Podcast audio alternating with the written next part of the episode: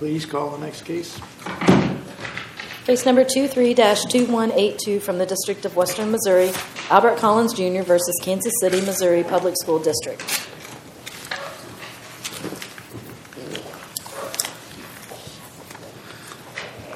Good morning. May it please the court. Mr. Gray? Thank you, Your Honor. Gerald Gray here on behalf of the appellant, Mr. uh, Albert Collins. And uh, we're seeking relief from the court here today to reverse summary judgment uh, in this matter that was granted by the uh, district court. It is our belief that the uh, district court granted summary judgment, um, first off, by holding Mr. Collins to a different standard uh, than any of his colleagues. Um, and when we say colleagues, we are not talking about the handful of individuals who um, KCPS first acknowledged were involved in the attendance fraud. Uh, we're talking about his colleagues uh, and, those individuals. Now, the four were the, the four were offered, res, but you can resign or be terminated. And, and that, that is. They- That included white, Well, and- you say employees, Your Honor, those were also uh, cabinet members, which were uh, super, uh, uh, assistant superintendents, um, uh, department heads. Uh, Mr. Collins supervised no employees, um, was a low-level employee, and there's nothing in the record that indicates that he was that he nor the other low-level employee who was also a, a, African American female and a secretary was offered those opportunities, Your Honor. You, you broadly assert that only, the only two employees who were fired were black. And I, I, these four included whites. And are you, are you saying that the, a, a, an offer of resign or be terminated is not the same as termination? Well, I'm not saying that the offer of, first off, there's no evidence that those individuals were offered an ultimatum. Some of those individuals were actually gone by the time the attendance fraud was reported. Wait, wait, is that a disputed fact or not? That these other It's individuals, presented in the briefs as, as undisputed or established. well, Your Honor, and, and uh, I, I would say that that is, um, well, I would still distinguish it, Your Honor, whether it's a, dis- a disputed fact or not. We don't hold that as the same. Number one, because again, Mr. Collins was a low-level employee, uh, and he was not given a uh, ultimatum. I, think that uh, resigning or an opportunity to resign, number one, is cons- considerably different than a termination. I, I mean, you got any authority for that? Because it's co- completely counterintuitive to me. to, to resign, to have an opportunity to resign or, or, or give an ultimatum. Four employees are, the, the employer concludes four employees have been engaged in wrongdoing. Well, seven, Your Honor. Uh, We're talking about the four now that you, you were talking about. Well, and, and Wait, just let me finish. Four employees, three whites and a black, are told we've considered we consider you've you've committed terminable offenses. Either resign or we'll terminate you. And three of them, the three whites resign, and the, the black is terminated because he won't resign. Are you saying that that's, those are not the same? and I'm, I'm, I'm saying that that's not the same, and I'm also saying that that's not the facts of this case, Honor. That's, that's not accurate because What's in, what's inaccurate? Well, Your Honor, we don't know that there were actually seven employees, two black and, and two and the two blacks who were also non-management. The other individuals who were uh, and who were originally alleged to have engaged in the attendance fraud were of uh, various races, none of them being African American, uh, and it's alleged that they ranged from Hispanic uh, to white. However, again, uh, none of these individuals. Uh, there's there's no evidence that these, individuals were given an ultimatum. All of these individuals resigned uh, or were gone uh, from the district. None of these indivi- none of these individuals, to our knowledge, were with the district when Mr. Collins and uh, Collier were were terminated. And the other distinction, Your Honor, is that the district later concludes that there's th- this this attendance fraud was indeed a district wide thing. It, uh, it was done by every secretary, uh, every school. However, uh, the premise of that is, hey, these other individuals who did it uh, but were not fired did it unbeknownst to to the fact that it was wrong. They based their erroneous information on some some some district employee who had a, a misinterpretation from some other district. Uh, that, that why, why isn't that relevant to legitimate reason? Well, because if, if that's the case, then why not apply it to Mr. Collins? He's he fits those. Because, he, because he did it at home on his own and exercised discretion. Well, and, and, and those same other individuals did exercise discretion, and there's no evidence that they did not, Your Honor. That's the that's the issue here that that the uh, that the uh, the finding that these other individuals did not do it in the same manner that Mr. Collins uh, is a uh, is a is a disputed fact. There's no evidence that shows that any of these other individuals did not do it at home, or that any of these other individuals uh, did not. Uh, exercise the discretion. In fact, these same individuals who ex- who executed these um, Uh, affidavits previously stated that there were no other individuals. They, they stated that there was only seven individuals, Mr. Collins included, and no one else.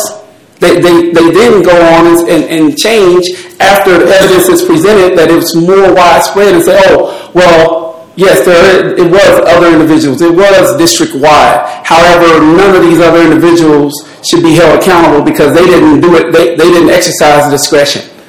Uh, what, about, what about the uh, secretaries? My understanding is they went to the attendance parties, that they were participating somewhat in the scheme at work, but that most of them were black and none of them were terminated. Well, Miss Miss Collier, uh, the the she's a secretary. She was a secretary. She was terminated. Oh, she was okay. She was a secretary. That's the that's the point. I mean, so she's a secretary. That's her. But most of them weren't, right? Well, I mean, no, there's no evidence that any of them also uh, uh, participated and, and, provided information in regards to the uh, the wrongdoing from the district.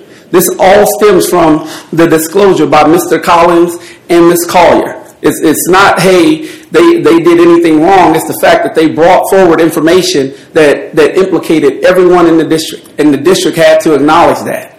And therefore, that is why they were terminated because of their uh, their uh, um, participation uh, and uh, uh, uh, the information that they provided in exposing the, the widespread nature of the attendance fraud, Your Honor.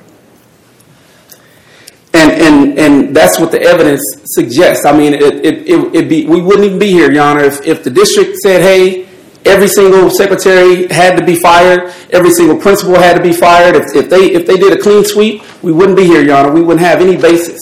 However, uh, uh, the, district somehow is trying to make some sort of distinction between Mr. Collins' behavior, uh, Ms. Laquan Collins' behavior, who is a secretary, who they said none of, none of them were fired. And, so that argument is 100% uh, false. Uh, but the evidence clearly shows that those are, the two individuals who were uh, inve- who were interviewed multiple times, provided information regarding the nature of the attendance fraud and, how widespread it was.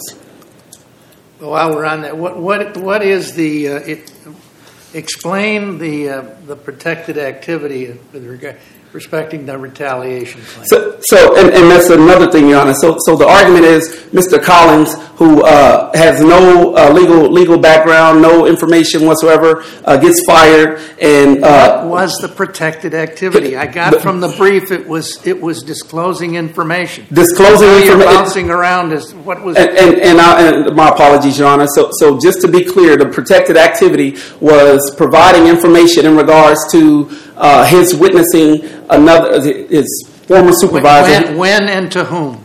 So, so this was in uh, February. This was this was when Mr. Uh, Collins was first suspended uh, from his employment uh, in February of 2019. After Mr. Uh, Sam Johnson, his former supervisor, had reported the attendance fraud using information that he had received from Mr. Collins. Mr. Collins was called in by HR directors and questioned about Mr. Uh, Johnson's uh, claims and lawsuit. And Mr. Cl- uh, Johnson's claim, the, the, the uh, district argues Mr. Johnson never alleged uh, discrimination. However, his, his complaint alleged retaliation 41 times, and uh, he made numerous complaints. And Mr.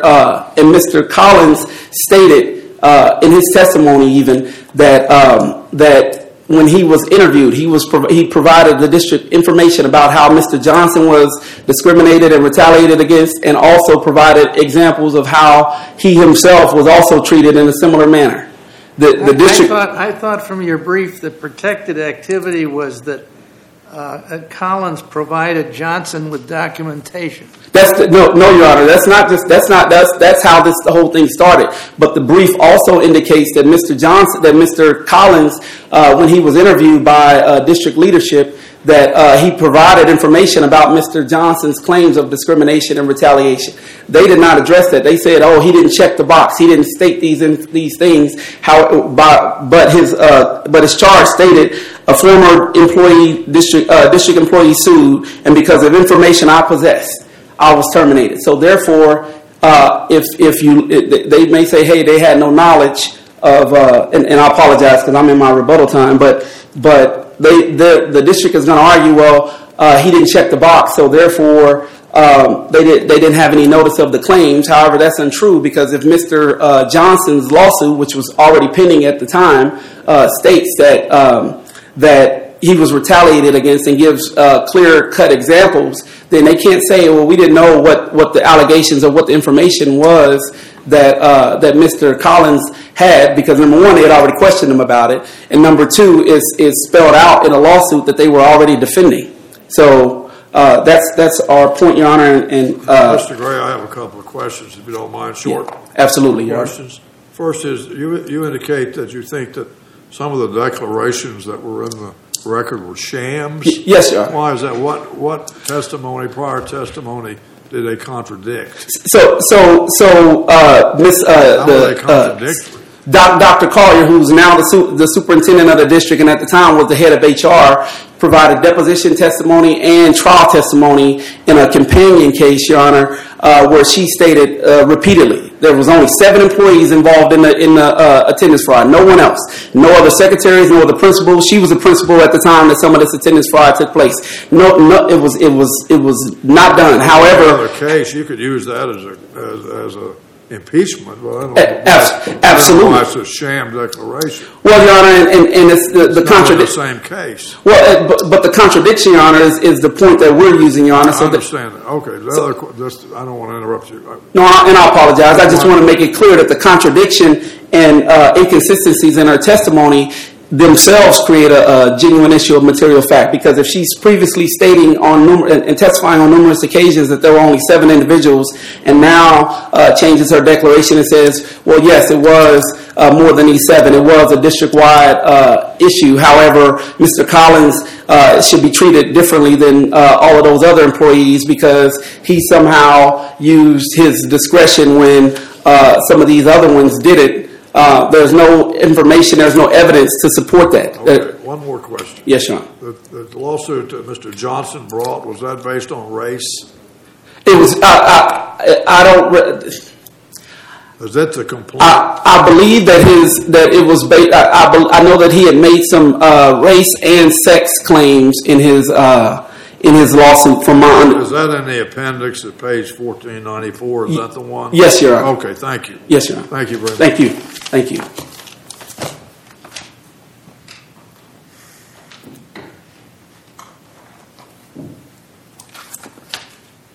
Mr. Harris? Good morning. May it please the court. My name is Charlie James Harris Jr. I represent Kansas City, Missouri Public School District. Um, Obviously, to state uh, to state the obvious, um, I want this court to um, affirm the summary judgment motion. I wish I could sit down after that, but I don't think that's going to happen. Let me um, start by just um, sort of putting some things in context. Um, I will remind the court that Mr. Gray's responsive brief was stricken because it was not filed in time. So, to the extent that we've heard arguments here today that were not in any briefing, I would ask the court to acknowledge that and dismiss those summarily because you cannot make Speak up a little, please. I would ask that the court, I would ask that the court summarily dismiss those arguments that were just made that did not appear in any place else. His responsive brief was stricken. And so, to the extent that there are arguments that were made that are not in that, I would ask that you would acknowledge that. Um, I'm going to turn to a couple. What, what brief where? I'm sorry. I'm, Uh, this, this blue brief wasn't, wasn't stricken. What was stricken? his responsive brief, Are you talking the reply brief? his reply brief, it was not timely. Okay. I'm going to clear up a couple of things if I can, um, in no particular order. As it relates to the retaliation claim, our position is, and Judge Fenner agreed, that there is no protected activity. And the reason why there's not protected activity is the one thing that no plaintiff or defendant can run away from, and that's their own testimony. Mr. Collins testified under oath in his deposition that the investigation had nothing to do with race, nothing to do with retaliation, and nothing to do with age. Those were his original claims. Therefore, it couldn't be protected activity. Moreover, as it relates to the investigation, if you take a look at his charge of discrimination, what Mr. Collins says as it relates to retaliation um, is that there was a lawsuit that was filed. I was named as a as a witness, and presumably what he's trying to say is because I helped him out and I was involved in that, then therefore that's protected activity. However, even a cursory review of the of the um, record blows that out of the water. Why? Because the lawsuit that was just discussed wasn't filed until March of 2020. That's four months after Mr. Collins was terminated, so it couldn't be protected activity that was contemporaneous. It's impossible. Secondly, as it relates to the fraud, there's a distinction with a difference here. I keep hearing that there's seven people, there's seven people. And Judge Loken um, got right to the point in that we're really talking about four people here.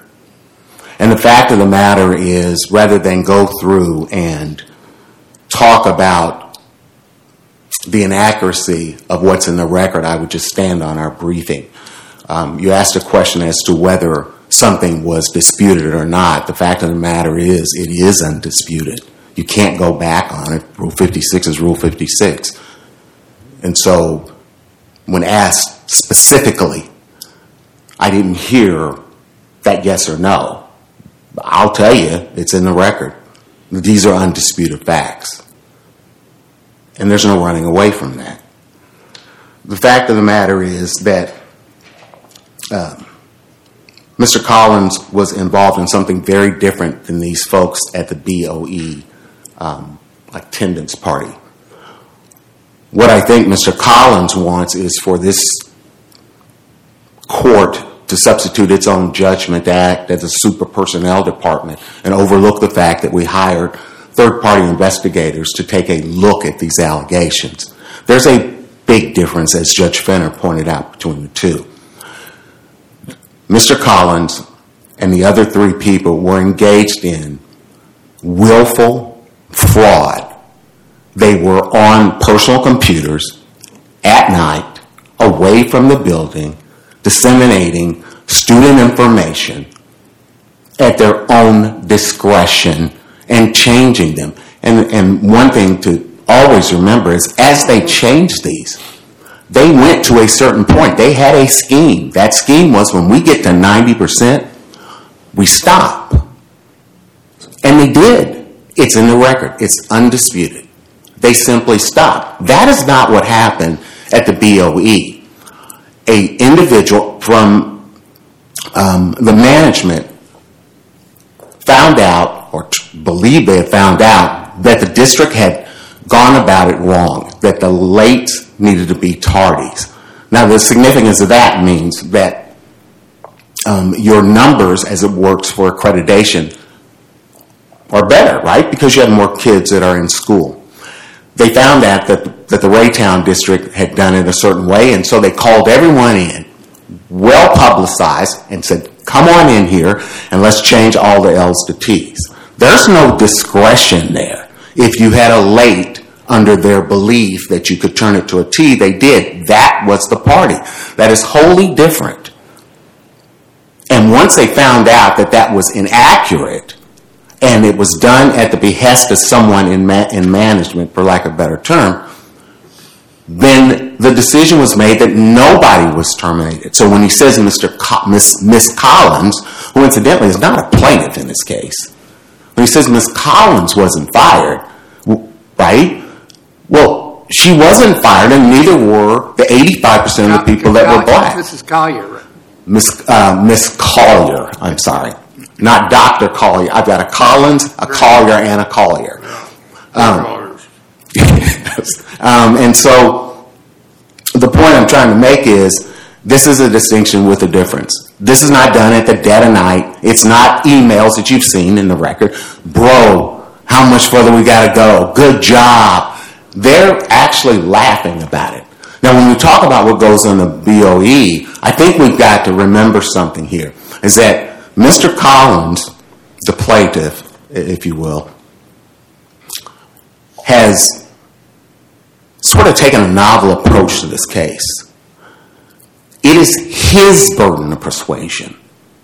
His burden of persuasion. So this notion that they haven't proven X, they haven't proven Y, it is his. It has always been that in the Eighth Circuit. It's that way in every circuit in America, and it's that way in the United States Supreme Court. The issue's not our burden. It's his burden of persuasion. So when he says that, uh, talking about the BOE, well, the problem with that is there's nothing in the record about that. There's nothing in the record to suggest that someone was there and the same discretion was used. Nothing.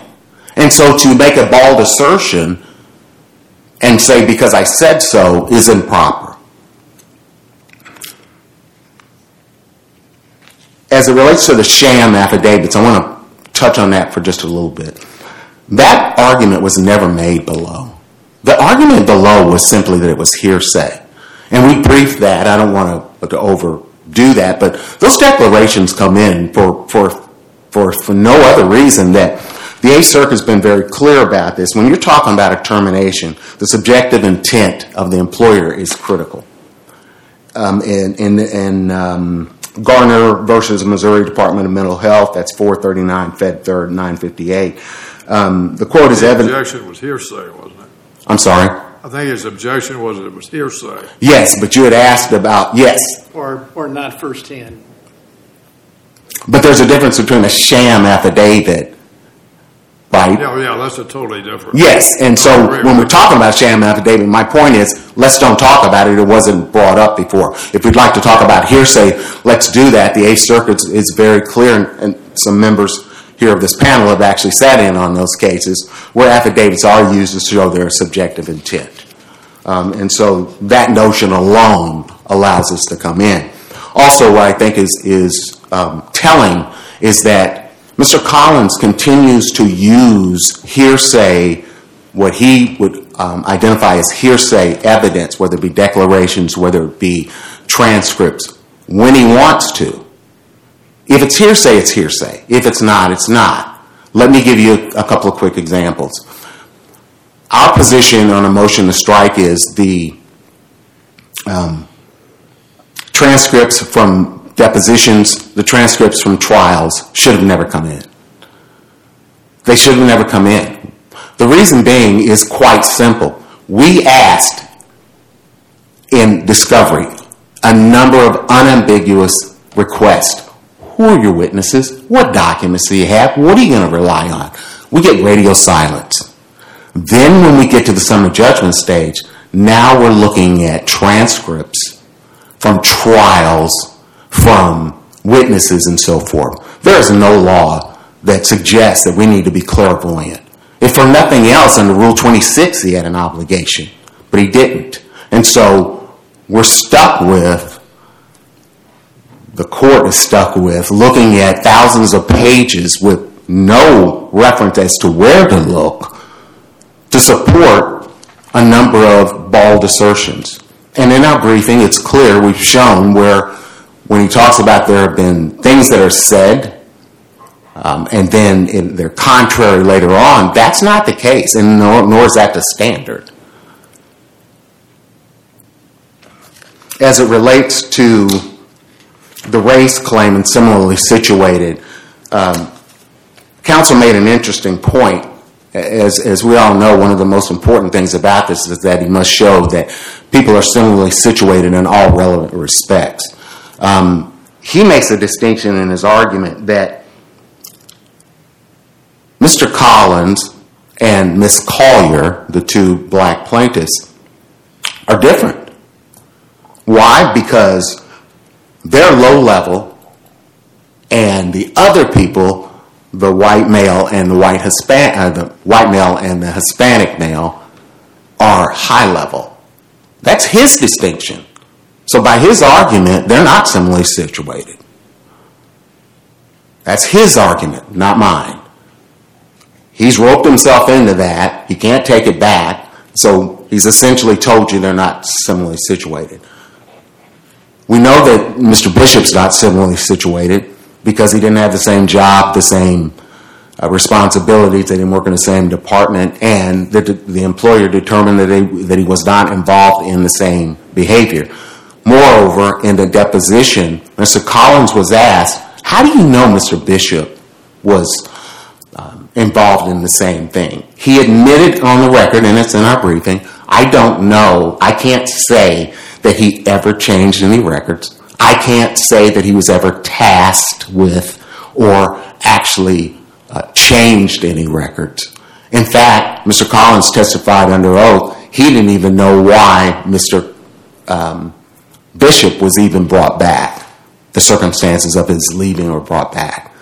Those are not the hallmarks of similarly situated. And the case falls apart if you cannot show that you're similarly situated in all relevant respects. I've got 144 left, and so I'll be as quick as, as I can be. Uh, there's one other claim here, the whistleblower retaliation claim that wasn't discussed, and I'll be brief again, 130. Um, I don't want to repeat what we said in the brief, but I think it's important to get this on, on the quote unquote record is that there's a statutory carve out for people like Mr. Collier. That is, you cannot come in and allegedly complain about the very thing that you were involved in, the illegal activity, and call yourself a whistleblower. There's no running around that. That's the statute, and there's a case that we cited to it. Tellingly, there was no pushback in that. Um, also important about that is when he says, when counsel says, you know, they were fired because they came forth. Let's be clear about something here. They didn't come forth. They were summoned after, in January 2019, Mr. Collins' own testimony, uh, January 2019, the school district found out about Mr. Collins' involvement. He knew, according to his own testimony, in 2018 I'd done something wrong. He didn't come forth. He didn't come forth in 2019. He came forth after we summoned him down to the office and said, look, we found out that you were involved in this. That's not whistleblowing. That's not disclosure. Disclosure is not telling us something that we already knew. Thank you for your time. Thank you, counsel.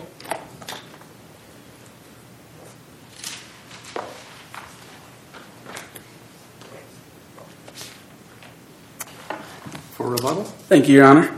I'll uh, be brief. I'll try to hit on a few things, and I'm going to try to go uh, backwards. They said Mr. Collins can't be a whistleblower because he did not come forward and report anything. That's in, that's inaccurate. Uh, Mr. Collins, when asked, when when he was notified, hey, uh, there was a report by Mr. Johnson, uh, which was used uh, by documents that Mr. Collins had provided to Mr. Johnson, and he was asked about these allegations by Mr. Johnson. Again, Mr. Collins stated These are Mr. Uh. Johnson's claims. This is what he's alleging, and uh, this was a district-wide thing. In fact, uh, Ms. Overton, who was uh, a head HR employee uh, who provided a declaration, her own testimony stated that the reason that the investigation was outsourced was based on information that Mr. Collins provided about how widespread that the uh, uh, the uh, the attendance fraud reached.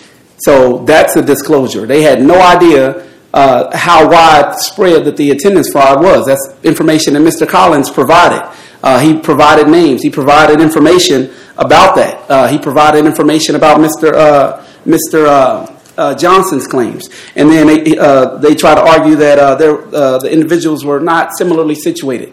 Uh, Miss, M- Dr. Dr. Collier, I'm sorry, trying to make sure I keep the name straight. Dr. Collier was the head of HR uh, and only reported to the superintendent at the time, and now she is the superintendent, by the way. But she made all the decisions about uh, about the uh, the employees who were still there. By the way, uh, which is Miss uh, Miss Collier and Mr. Collins. So they argue that uh, these individuals were not similarly situated. Therefore, uh, any Me Too arguments or, or comparator uh, You need to wrap it up, counsel. Yes, oh, I'm sorry. Claims are, are it, I'll, I'll be brief, are not the same. But in Sprint, uh, it states that the uh, relevant issues. conclude. I'm sorry. Thank you, Your Honor. Uh, No, I so, mean, you know, you can, you can do a sum up, but don't, don't just continue. Under, understood. So, in summary, Your Honor, these individuals were similarly situated. Uh, case law, uh, Supreme Court case uh, indicates that that is the case. And Ms. Collier was terminated, by the way, for going to the BOE, which the KCPS alleges that these individuals were not terminated for going to the BOE. There's so many inconsistencies that there's clearly a, a genuine issue of material fact that should go to a jury. Thank you, Your Honor. Thank you, counsel. Case has been thoroughly briefed and argued, and we will take it under advisement.